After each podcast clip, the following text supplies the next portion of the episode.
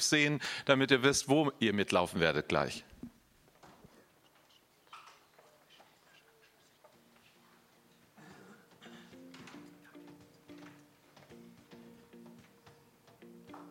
So wollen wir das heute Morgen auch hier tun, wie wir das schon an 25 anderen Orten getan haben in unserem Land. Wir laden die Gnade unseres Herrn Jesus Christus ein. Das ist das große Pluszeichen über unserem Leben. Er ist für uns aus Liebe gestorben. Und die Liebe Gottes des Vaters. Ich freue mich, dass mittlerweile das Herz überall wie so ein Synonym, ein, ja, wie ein Zeichen dafür ist, dass Gott uns liebt, dass er ein weiches Herz hat, das ein Liebe für uns schlägt. Und die Gemeinschaft des Heiligen Geistes. Das ist das Königreich unseres wunderbaren Jesus. Derselbe Geist, der Christus von den Toten auferweckt hat, der lebt jetzt wo? Ja, man sieht es uns manchmal so an, ja. Er lebt in uns. Jesus ist nicht mehr mit der Dornenkrone gekrönt, sondern jetzt reich gekrönt und ist der Herr der Herren und der König aller Könige. Seid nicht so begeistert, es ist nicht auszuhalten heute hier. Schön wieder mal bei euch zu sein. Komm ruhig ein bisschen näher, Schatz. Ja. So sind wir unterwegs und wir, warum machen wir diese Gottesdienste? Weil in uns ein Feuer brennt. Wir haben etwas gesehen und ich glaube, ihr seid alle Zeitzeugen von dem, was Gott in unserem Land tut. Und manchmal muss man noch mal genau hingucken. Und meine Frau Kahn, die hat neulich im Auto zu mir etwas gesagt, sagte, hey, das ist so gut, erzähl uns das mal. Ja, das mit den Zeitzeugen. Ich habe gesagt, dieses ganze Thema mit der Erweckung, Marathon der Vaterliebe, einfach das, was dazu in mir lebt, ist die ganz bekannte Bibelstelle aus Hesekiel 37. Das kennen sicher viele mit, dem, äh, mit den Totengebeinen wo Gott zu den Propheten sagt, glaubst du, dass diese toten Gebeine, dass die lebendig werden können? Und äh, wie gesagt, ich liebe an diesem Propheten, dass er sagt, Herr, du weißt es. Es ist etwas Unmögliches, Menschenunmögliches. Und dann ist der Prophet aber Zeuge davon, wie Gott etwas, was menschenunmöglich ist, er tut das, dass diese Beine zusammenkommen, dann wird Fleisch und so weiter rangetan und dann wartet das Ganze, dass der Atem, der Odem Gottes äh, über das, über das lebendig gewordene oder dass es lebendig wird, drüber geblasen wird. Und mit Zeitzeugen, das mein, meint, äh, meinen wir doch, wir sind selber, die, die wir hier sitzen, wir sind Zeitzeugen davon, dass in unserem eigenen Land Gott angefangen hat, so etwas zu tun, wie wir es da in Hesekiel auch lesen. Noch in, zu meinen Lebzeiten hat die Mauer gestanden zwischen Ost und West und wir sind Zeitzeugen, wie auf besondere Art und Weise unser Land physisch wieder zusammengekommen ist. Gibt es Leute, die das mitgekriegt haben? Wir sind doch Zeitzeugen davon. Die Jüngeren, die kennen es schon gar nicht anders, aber es, es war mal anders gewesen. Und äh, das Zweite, wie so Fleisch und Knochen dazugekommen ist, empfinde ich einfach für unsere Identität, für, für die Seele unseres Landes, dass doch mit der Fußballweltmeisterschaft, da 20, 2006, da ist doch etwas in unserer Identität, in unserer nationalen Seele hat doch da angefangen, heil zu werden, wieder zusammenzuwachsen, dass wir auch, dass wir ein, ein gesundes, dass wir dass es etwas Gesundes in uns gewachsen ist, deutsch zu sein. Und wir können mit unserer Flagge jubeln, ohne gleich in der rechten Nazi-Ecke zu sein. Ich weiß nicht, einige werden das sicherlich mitempfinden können. Und jetzt leben wir in einer Zeit, das hat Gott möglich gemacht, das, was doch keiner machen konnte, das hat Gott möglich gemacht. Und jetzt leben wir wieder in einer Zeit, wo wir darauf warten, wo der Atem Gottes, wo sein Geist sich ausgießt und eine Erweckung, wir sagen jetzt eine Erweckung der Herzen in unser Land bringt und wir darauf warten, dass das, was unmöglich scheint, dass Gottes tut. Amen.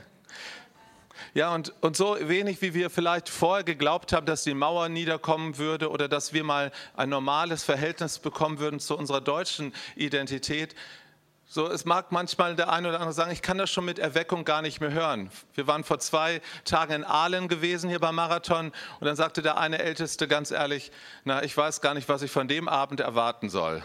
Wir haben schon so viele Abende gehabt zum Thema Erweckung und alles Mögliche und irgendwie scheint so so lange, lange zu dauern und wir sind so müde geworden. Und ich glaube, dass wenn wir heute hier zusammen sind, dass Gott etwas in unserem Geist, in unserem Herzen Neues formen will, etwas, was zu uns passt, was zu deiner Lebenssituation passt, was uns, zu uns hier in Deutschland passt. Aber dazu wollen wir jetzt eine kleine Zeichenhandlung machen. Ihr seid ja hier für verrückte Dinge bekannt, habe ich mir gedacht. Und äh, wenn wir einfach mal die Stifte hier so durch die Reihen, könnt ihr ein paar mithelfen, dass jeder so einen Stift bekommt?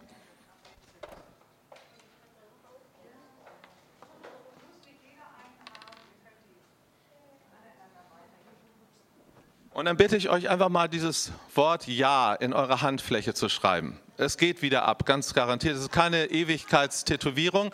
Es ist nur für heute. Es soll dich daran erinnern, an etwas, was Gott über unserem Land gesagt hat. Und das glaube ich wirklich, aber auch was er über jedem Einzelnen hier im Gottesdienst sagt. Er sagt sein Ja zu dir, sein Ja-Wort. Der Apostel Paulus sagt, dass in Christus Ja und Amen ist auf alle Verheißung Gottes. So, hier kann noch einer, mein Stift, braucht noch einer einen Stift? Ja, komm. Hui. Super. Ja und Amen auf alle Verheißung. Gott sagt Ja. Wie viele Menschen haben Nein zu dir gesagt? Vielleicht ist sogar jemand hier und du sagst, von Anfang an war schon so mein Leben, ich hätte gar nicht da sein sollen. Wir machen ja viele Vaterherzseminare in Deutschland und in Ausland und uns begegnen immer wieder ganz viele Menschen, die sagen, eigentlich war ich nicht eingeplant, ich war ein Fehler. Oder Menschen erleben dann auf ihrem Lebensweg schon von klein auf an, dass so viele Neins gesagt werden. Nein, nein, nein, nein. Pass mal auf in der Pädagogik, gerade wenn du selber kleine Kinder hast, wie oft du Nein sagst. Nein, nein, nein. Aber Gott sagt sein Ja. Er sagt ein bedingungsloses Ja zu dir. Ein bedingungsloses Ja. Er sagt nicht immer Ja zu allen Dingen, die ich tue, aber er sagt ein Ja zu mir und zu dir. Das ist sein Vaterherz.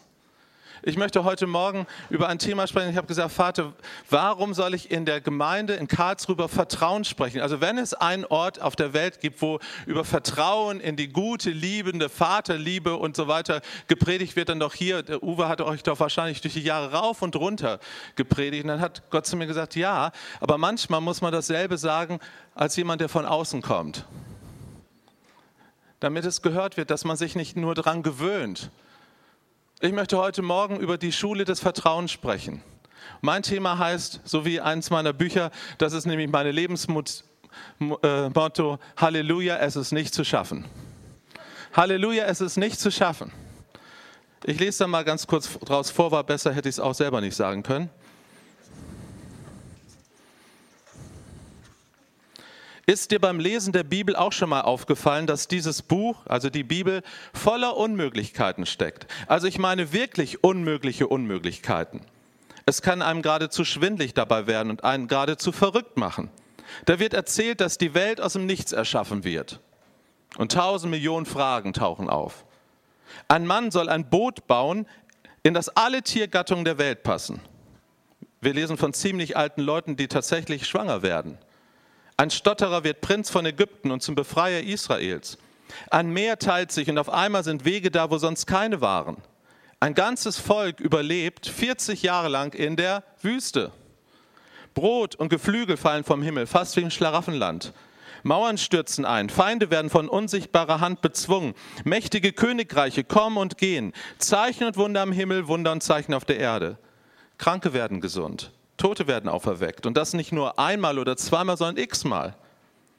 Engelwesen aus einer anderen Realität erscheinen. Menschen hören die Stimme Gottes, erleben die Auswirkungen seiner Kraft und Nähe. Prophezeiungen erfüllen sich. Geschichte wird geschrieben. Ägypten, Assur, Babylon, Griechenland, Rom, das Volk Israel und die Stadt Jerusalem überleben sie alle. Und dann kommt Jesus.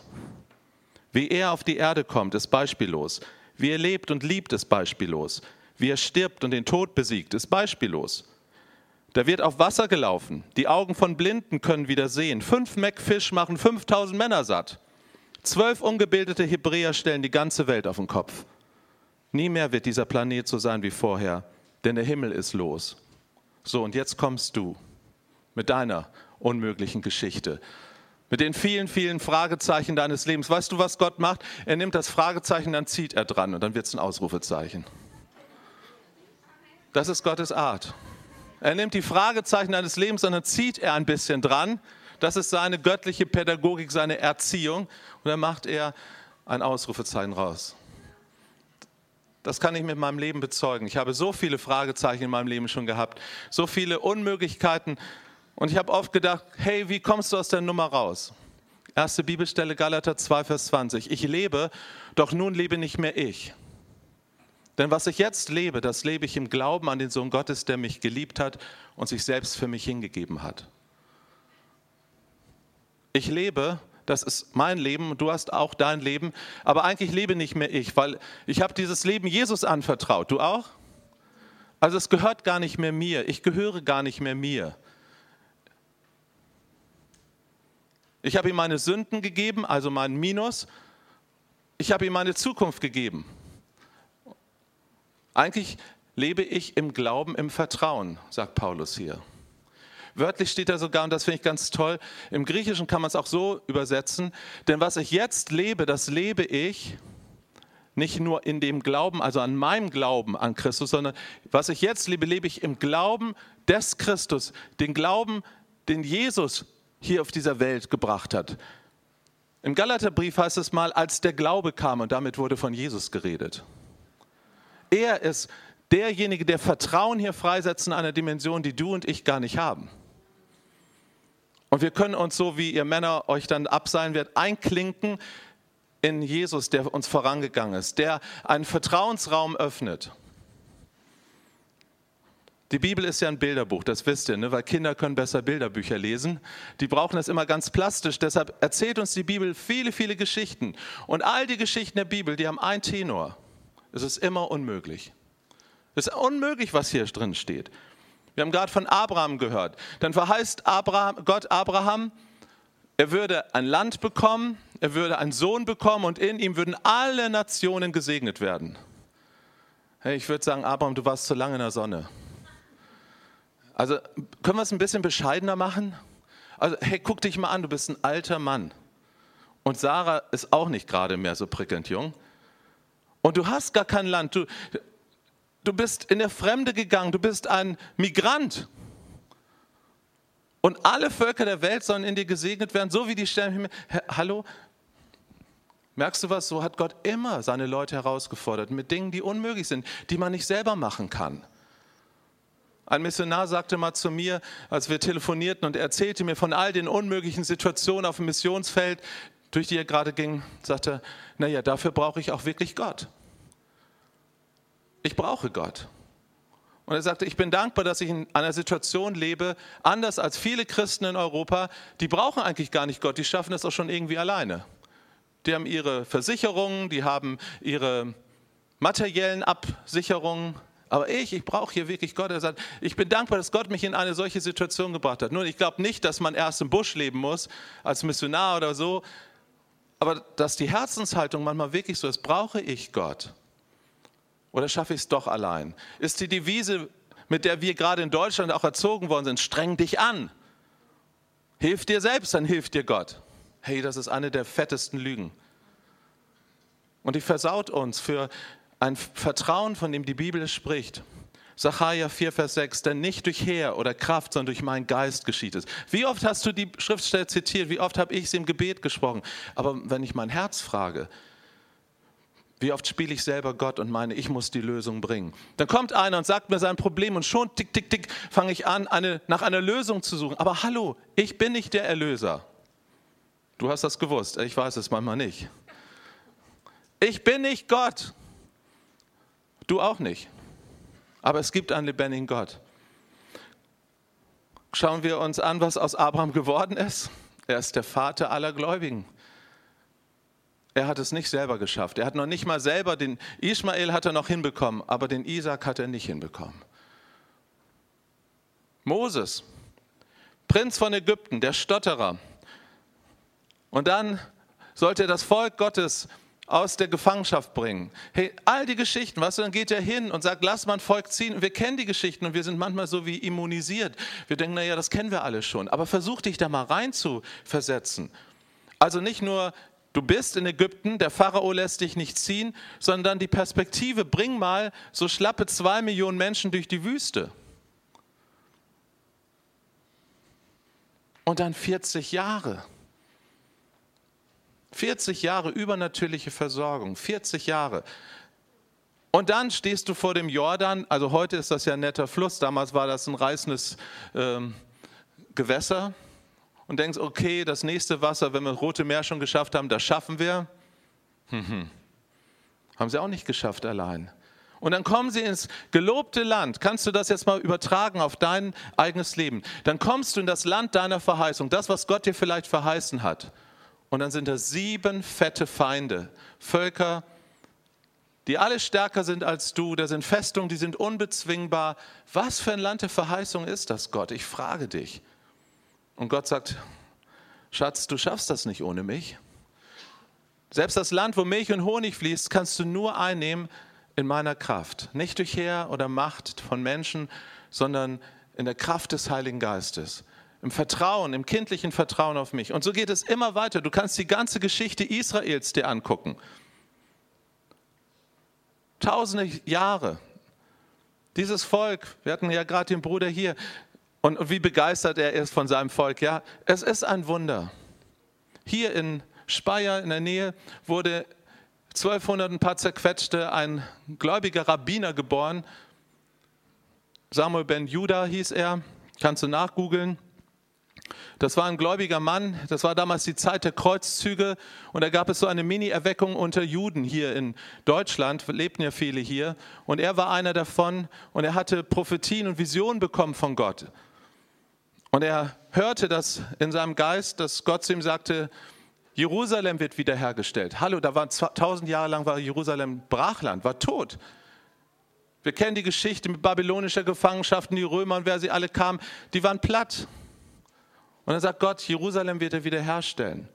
Und dann sah er acht mal 50, 50 Jahre, sagen wir Jubeljahre, acht mal 50, also 400 Jahre würde Jerusalem besetzt sein von den Osmanen, den Türken. Das hat er gesehen. 1217 starb der in Regensburg. Wir schreiben das Jahr 1517, das Jahr der Reformation. Das war dasselbe Jahr, in dem Jerusalem von den Osmanen besetzt wurde. 300 Jahre später.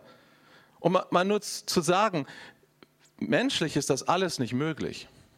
Und dann hörte er, 400 Jahre würde Jerusalem von den Osmanen besetzt, dann würde nochmal ein Jubeljahr, also 50 Jahre sein, da wäre Jerusalem Niemandsland. Und von 1917, also 400 Jahre danach, kamen die Engländer rein nach Jerusalem und 50 Jahre lang galt Jerusalem vor der UN als Niemandsland. Bis zu den Sechstagekrieg, von dem hier gerade unser Freund erzählt haben, 1967. Da waren schon etliche von uns auf der Welt, ja. 1967, also ein Jubeljahr später, 50 Jahre später. Und dann sagte diese Prophetie weiter, dann würde nochmal 50 Jahre, also das zehnte Jubeljahr sein, also 500 Jahre voll sein, da würde Jerusalem die Hauptstadt wieder Israels werden. Und das ist passiert. Und jetzt schreiben wir das Jahr 2017. Und dann sagte dieser Mann, hey, der lebte vor 700 Jahren. Und dann sagte er, und dann würde das messianische Zeitalter anfangen, was immer das auch bedeutet. Merkst du, wir leben in einer Zeit von Verheißung und Erfüllung, aber immer anders, als wir uns das vorstellen können. Und die ganze Bibel ist voll davon. Und so geht es weiter im Neuen Testament. Dann kommt Jesus. Das war auch anders als erwartet. Galater 4, Vers 4, als die Zeit erfüllt war, sandte Gott seinen Sohn. Hallo, was für eine erfüllte Zeit war das? Die Römer waren auf dem Höhepunkt der Macht. Da hat keiner mehr wirklich glauben können, dass sich jetzt was verändern würde, dass jetzt die große messianische Wende kommen würde. Aber Gott sagt das anders. Der sieht die Welt anders. Er sagt nicht, hey, du beurteilst so mit deinem menschlichen Maß, aber ich sehe Chancen, wo du keine Chancen siehst. Und dann kommt Jesus, er lebt anders, er dient anders, er predigt anders, er stirbt anders, er wird auferweckt anders als all das, was wir Menschen uns jemals vorstellen konnten. Heute haben wir uns daran gewöhnt und vielleicht sind wir manchmal gerade zu immunisiert und haben uns so gewöhnt an die Evangelien. Es ist verrückt, was da steht. Das Reich, das Jesus lehrt, ist ein verrücktes Reich. Wir sind verrückt worden von dem Reich der Finsternis in das Reich des geliebten Sohnes Gottes. Es ist verrückt zu sagen, wenn einer dich schlägt auf die eine Wange, gib ihm die andere. Es ist verrückt, dass Geben seliger sein soll als Nehmen. Das passt nicht in diese Welt, aber dieses Königreich hat mein und dein König gebracht. Und dann sagt er, wenn du mal so lieb bist, Epheser 3, Vers 10 einblendest, dann sagt der Apostel Paulus, auf das jetzt den Fürstentümern, den Gewalten in den himmlischen Örtern durch die Versammlung, also durch die Gemeinde, kundgetan werde die gar mannigfaltige Weisheit Gottes nach dem ewigen Vorsatz. Also das ist ein bisschen ältere Übersetzung. Ich sage es nochmal auf Klardeutsch, dass an der Gemeinde Jesu alle Mächte und Gewalten in der sichtbaren und unsichtbaren Welt etwas lernen sollen.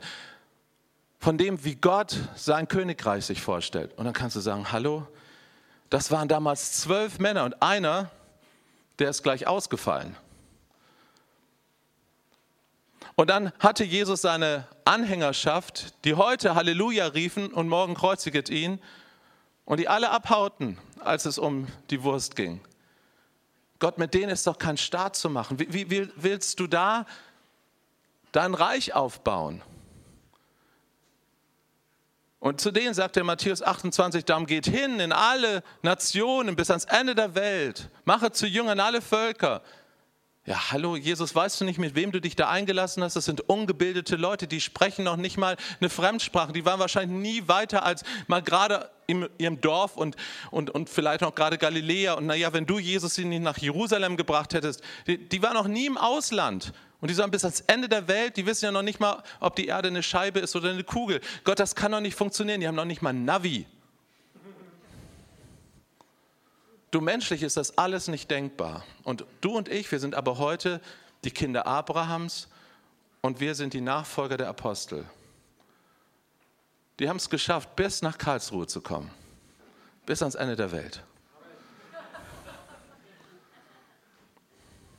Bis zu dir und zu mir ist das Evangelium durchgedrungen. Ja, und dann kommst du und ich mit deinem und meinem kleinen Leben, mit all den Herausforderungen, mit so vielen Unmöglichkeiten. Ich bin Seelsorger und kenne viele, viele Lebensgeschichten. Auf unseren Seminaren begegnen uns so viele Menschen, Schicksale wird oft gesagt, Menschenbiografien. Und da passieren Sachen unter dem Himmel, da fragt man sich, wie kann das sein, dass eine Mutter drei Kinder hintereinander verliert? Wie kann das sein, dass, dass Leute sterben, mitten aus dem Leben gerissen werden, dass furchtbare Krankheiten kommen, dass man in einer Gemeinde ist und zwei Menschen haben Krebs und der eine wird gesund und der andere stirbt. Ja, Gott liebst du den einen mehr und den anderen weniger. Es gibt Dinge, die können einen verrückt machen. Aber all das führt uns an einen Punkt, dass Gott sagt, weißt du, Schätzchen, du schaffst es nicht allein. Du verstehst die Welt auch nicht richtig. Ich heiße ja Hoffmann ne? und Hoffmann macht ja Hoffmanns Erzählung. Ich erzähle euch meine Geschichte. Frei nach Hoffmanns Erzählung. In einem fernen Dorf lebte vor vielen Jahren ein guter Mann namens Konrad. Zu seinem Reichtum zählte er neben seiner lieben Frau und seinem erwachsenen Sohn ein prachtvolles Pferd. Als der Gaul sich unglücklicherweise eines Tages losriss und spurlos verschwand, da kam ein Nachbar zu Konrad geeilt und klagte, O armer Konrad, das ist wirklich eine schwere Prüfung Gottes. Was wird nun aus dir und deiner Familie, wo du dein prachtvolles Pferd verloren hast? Gott stellt dich auf eine harte Probe. Konrad zuckte nur mit den Schultern und entgegnete, was weiß ich schon? Aber ich vertraue meinem Gott. Zwei Tage später verbreitete sich im ganzen Dorf jene gute Nachricht, dass Konrads Gaul von allein zurückgekommen sei. Und nicht nur das, zehn, äh, im Gefolge zehn prachtvolle Wildpferde, alle Stuten. Sofort eilte Konrads Nachbar herbei und jubelte, Oh Konrad, was für ein reichen Segen, Gott muss es gut mit dir und in deinen meinen. Nun hast du über Jahre ausgesorgt. Konrad zuckte nur mit den Schultern und entgegnete, was weiß ich schon? Aber ich vertraue meinem Gott. Nicht lange danach passierte das Unglück. Konrads Sohn fiel von einem der Wildpferde bei dem Versuch, es einzureiten und brach sich heftig ein Bein. Er konnte nicht mehr laufen, winselte unter Schmerzen. Davon hörte Konrads Nachbar und war sogleich zur Stelle. O Konrad, ich habe es sofort gewusst. Hochmut kommt vor dem Fall. Das muss Gottes Gericht sein.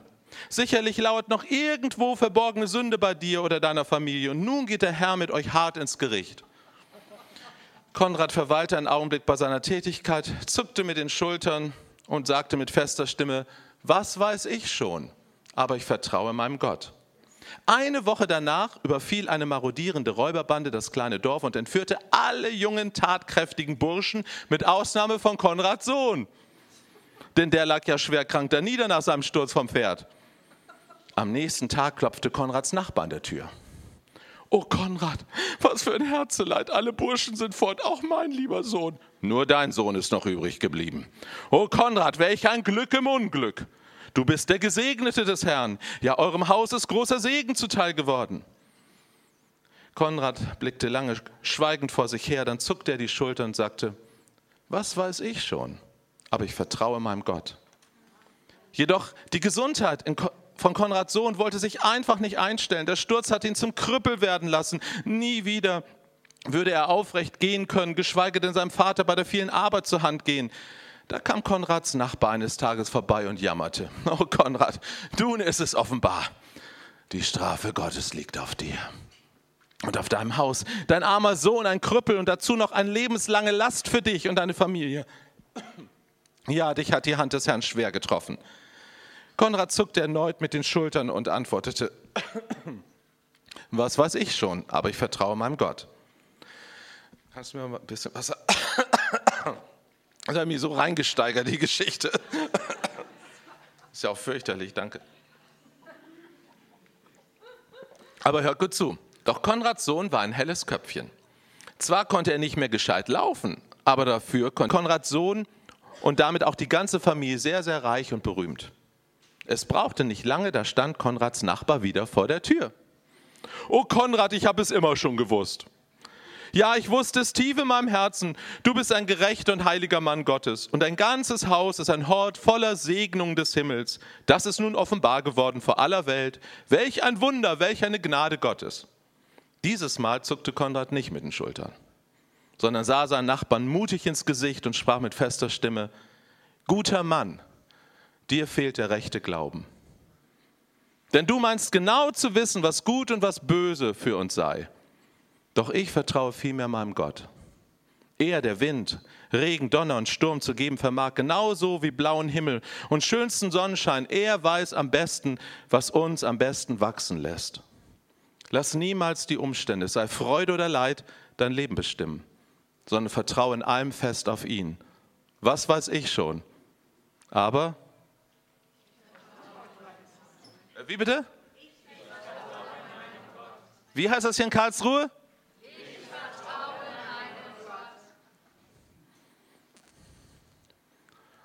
Du schaffst es nicht und du musst es nicht schaffen. Das ist die gute Nachricht.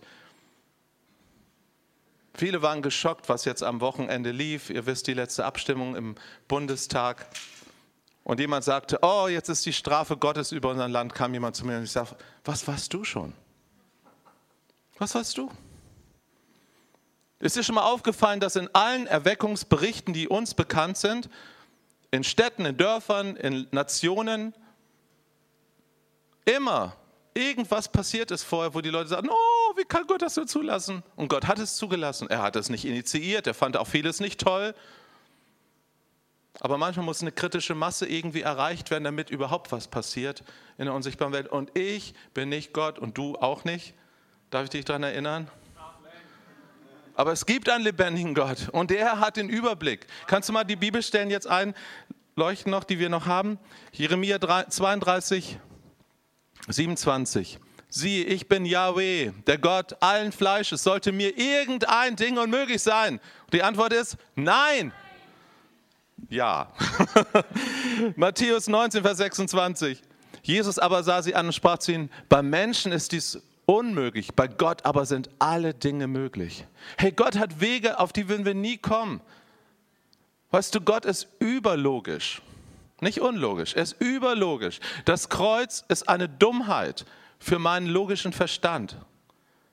Schaut, was ist im Garten Eden passiert, als Adam und Eva gesündigt haben? Da heißt es, und als sie von der Frucht aßen, da wurden ihnen die Augen geöffnet. Ja, welche Augen denn bitte schön?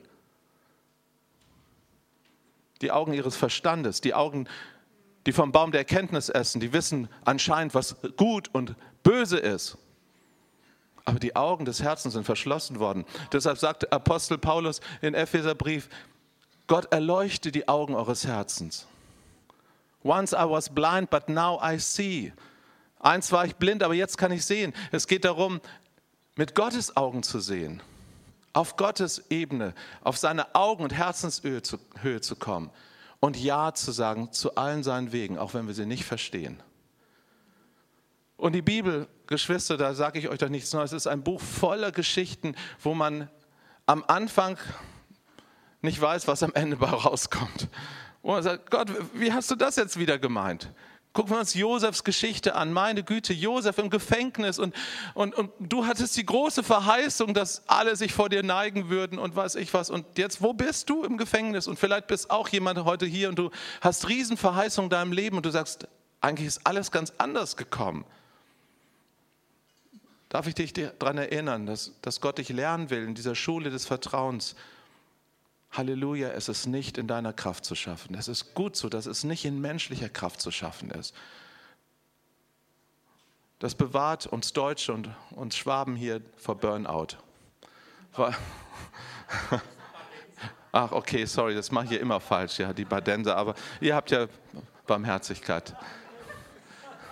Es, uns Deutsche, es bewahrt uns vor, vor eigenen Ausbrennen, eigenen Anstrengungen.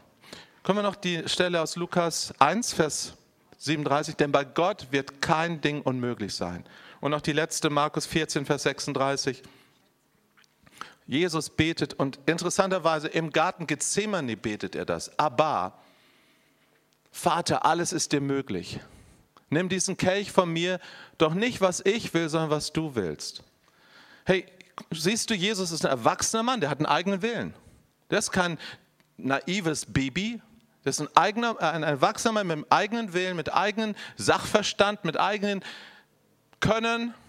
Der hatte Muckis, aber in seinem Herzen hatte er das Herz eines geliebten Sohnes.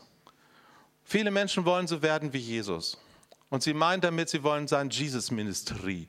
Sie wollen so wie er die Kranken heilen, die Toten auferwecken und es ist ja nichts gegen einzuwenden. Aber weißt du, so fängt es nicht an. So werden wie Jesus heißt, ein Herz zu bekommen wie Jesus. Das Herz eines geliebten Sohnes. Ein Herz, das vertraut. Ein Herz, das sagt, Vater, ich habe meine eigenen Vorstellungen und Wünsche auch. Das ist okay. Aber ich vertraue dir. Was weiß ich schon? Ich vertraue dir, dass deine Wege so viel besser sind. Es gibt einen gewaltigen Unterschied zwischen den Wegen Gottes und dem Wesen Gottes. Die Wege Gottes werden wir niemals verstehen. Die sind so viel höher als die Erde. Da kannst du Mischugge werden. Kannst du sagen, oh Gott, warum machst du das so? Und er wird dir keine Antwort geben müssen. Er ist dir keine Antwort schuldig, weil er eine Antwort schon längst gegeben hat. Er sagt, du kannst ruhen in meinem Wesen, in meinem Charakter, in meiner Person, in meinem Herzen. Und das ist voller Liebe. Ich liebe dich und das ist ewig und das bleibt ewig bestehen okay, die Zeit läuft jetzt ein bisschen davon, deshalb mache ich mal so, weil ich möchte noch gerne, dass wir eine, ein Momentum haben mit unserem wunderbaren Vater, Sohn, Heiliger Geist. Wir haben hier dieses Tuch ausgerollt, um ihn so einen goldenen Teppich entgegenzurollen, so den, unsere Wertschätzung zu sagen, komm in unser Land, komm in unsere Stadt hier, komm in mein Leben, in meine Lebensumstände. Ich weiß, ihr seid hier flexibel. Ich lade euch jetzt mal ein, kommt ihr einfach mal hier zu mir an dieses goldene Tuch. Einfach, dass wir uns hier so hinstellen. Kommt ihr einfach mal, wenn das möglich ist, kommt einfach hier, stellt euch mal so an dieses Tuch heran. So wie wir stehen an der Straße, wir säumen sozusagen sein Kommen in unser Land, sein Kommen in unser Leben. Kann richtig schön kuschelig werden. Kommt ihr einfach her. Dankeschön, dass ihr so flexibel seid. Und habt ihr noch euer Ja auf der Hand stehen? Kann ich, Hands up. Ich, kann ich mal sehen? Ja. Ja. Und ich hatte das Empfinden, ich sollte euch heute Morgen auch mich selber, ich sage darum, sollte ich uns einladen, jetzt eine prophetische Zeichenhandlung zu tun. Dass du deine Hand mit diesem Ja, links, rechts, wie auch immer, auf dein Herz mal legst und sagst, Vater Gott, ich bitte dich, dass du in meinem Herzen jetzt dieses Ja kreierst zu allen deinen Wegen. Auch zu den Wegen, die ich nicht verstehen kann. Wow. Zu den Wegen, die, die ich gar nicht will am liebsten. So wie Jesus sagt, aber ich wünschte mir es anders, aber, aber ich vertraue dir. Nicht mein Wille, sondern dein Wille geschieht. Weil du bist absolut vertrauenswürdig und du bist nur gut und du schaffst es. Halleluja, du schaffst es. Halleluja, ich muss es nicht schaffen, du schaffst es. In meinem Leben, du schaffst es. Du bist der Herr der Durchbrüche.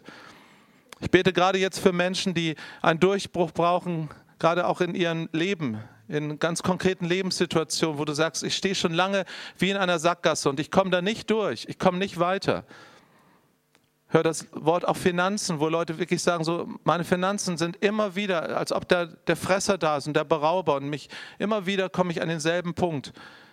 Und Gott sagt so, weißt du, gib mir, gib mir deine Grenzen, gib mir deine Unmöglichkeiten. Heute Morgen auch Menschen hier, die im Körper ihre Grenze spüren, Krankheit und Not sind, Schmerzen haben. Danke, Vater, dass du ein Vater der Liebe bist und dass du deine Kinder nicht im Stich lässt. Was immer jetzt gerade deine Not sein mag, wo immer du merkst, es geht nicht weiter. God will make a way. Gott wird einen Weg machen, wo kein Weg ist. Wo kein Weg ist. Jesus sagt, ich bin der Weg. Und wenn du schon mal im Dschungel warst, dann weißt du, was das bedeutet. Da geht einer mit einer Machete vorweg und der haut einen Weg rein, wo kein Weg war. Und so geht Jesus mit dem Schwert des Wortes Gottes vor dir her. Und er erinnert dich jetzt gerade in diesem Augenblick auch an Verheißung, die er gegeben hat. Er sagt, schau, das ist eine Verheißung, die habe ich dir wie ein Schwert gegeben. Und dieses Schwert kannst du hochheben und du kannst es über deinem Leben proklamieren und sagen, ja, das hat Gott gesagt. Das hat Gott gesagt. Und ich vertraue meinem Gott. Ich weiß nicht, wie er das in Realität, in Existenz bringt, aber ich vertraue ihm. Was weiß weiß ich schon, aber ich vertraue ihm. Ich vertraue dir. Kannst du das in deinem Herzen nochmal ihm sagen, jetzt ganz persönlich? Ich vertraue dir. Ich vertraue dir, wie immer meine Umstände sind. Ich vertraue dir, dass du ein guter Gott bist und dass du durchkommst, dass du ans Ziel kommst. Ich vertraue dir für alle deine Wege. Danke, dass du einen Weg machst in mein Leben hinein. Wege machst, wo keine Wege waren. Halleluja. Halleluja. Darf ich dich noch einladen, einen zweiten Schritt zu gehen? Wir stehen jetzt hier gerade so schön kuschelig beieinander. Können wir so zu dritt, zu viert uns einander zuwenden, nochmal beten für unsere Stadt und unser Land und sagen, Vater, hab auch da deinen Weg. Was wissen wir schon? Ja, wir, wir haben unsere Gedanken, wie es auszusehen hat, wie Erweckung auszusehen hat. Und dann gucken wir dahin und dahin in der Welt und dann wollen wir das kopieren, aber das funktioniert nicht. Weil Gott hat etwas ganz Originelles hier für uns. Was ganz Originelles, das glaube ich. Und wollen wir da beten und ihn einladen, dass er einfach das tut? Hab deinen Weg in unserer Stadt, in unserem Land. Komm du mit deiner Herrlichkeit. Wir wollen unser Land nochmal so segnen, das wäre wunderbar. Dann schließen wir mit einem gemeinsamen Gebet des Vaterunsers dann ab, diese Zeit. Ja? Aber wendet euch doch bitte einander zu. Drei, vier Leute, dann kann jeder losbeten. Und ich hoffe einfach, wenn du heute dich irgendwann mal im Laufe des Tages wäscht und so, dann merkst du das immer noch da beim ersten Mal waschen, beim zweiten Mal waschen. Aber ich bete, dass es uns echt unter die Haut geht. Wirklich, dass Gott ein bedingungsloses Ja zu jedem Menschen sagt, zu dir sagt und auch zu jedem Menschen hier auf der Welt. Er sagt Nein zur Sünde, aber er sagt Ja zu uns Menschen. Wir haben ein kleines Booklet noch mitgebracht, das wir so parallel zu diesem Marathon haben. Und äh, das ist so Brandmaterial, sage ich immer. Wenn Menschen sagen, hey, ich merke in mir, ich bin einfach ein bisschen kühler wieder geworden, ähm, in mir brennt das Feuer schwächer, dann kann dieses Booklet dir helfen, ähm, wenn du das liest und wenn du das im Geist hörend liest, dass es dich neu entfachen kann, haben wir oben mitgebracht. Ansonsten segne ich euch hier und vielen, vielen Dank, dass wir wieder mal bei euch sein durften. Es hat richtig, richtig Spaß gemacht. Ihr seid so irgendwie eine, eine Blutgruppe mit uns. Dankeschön.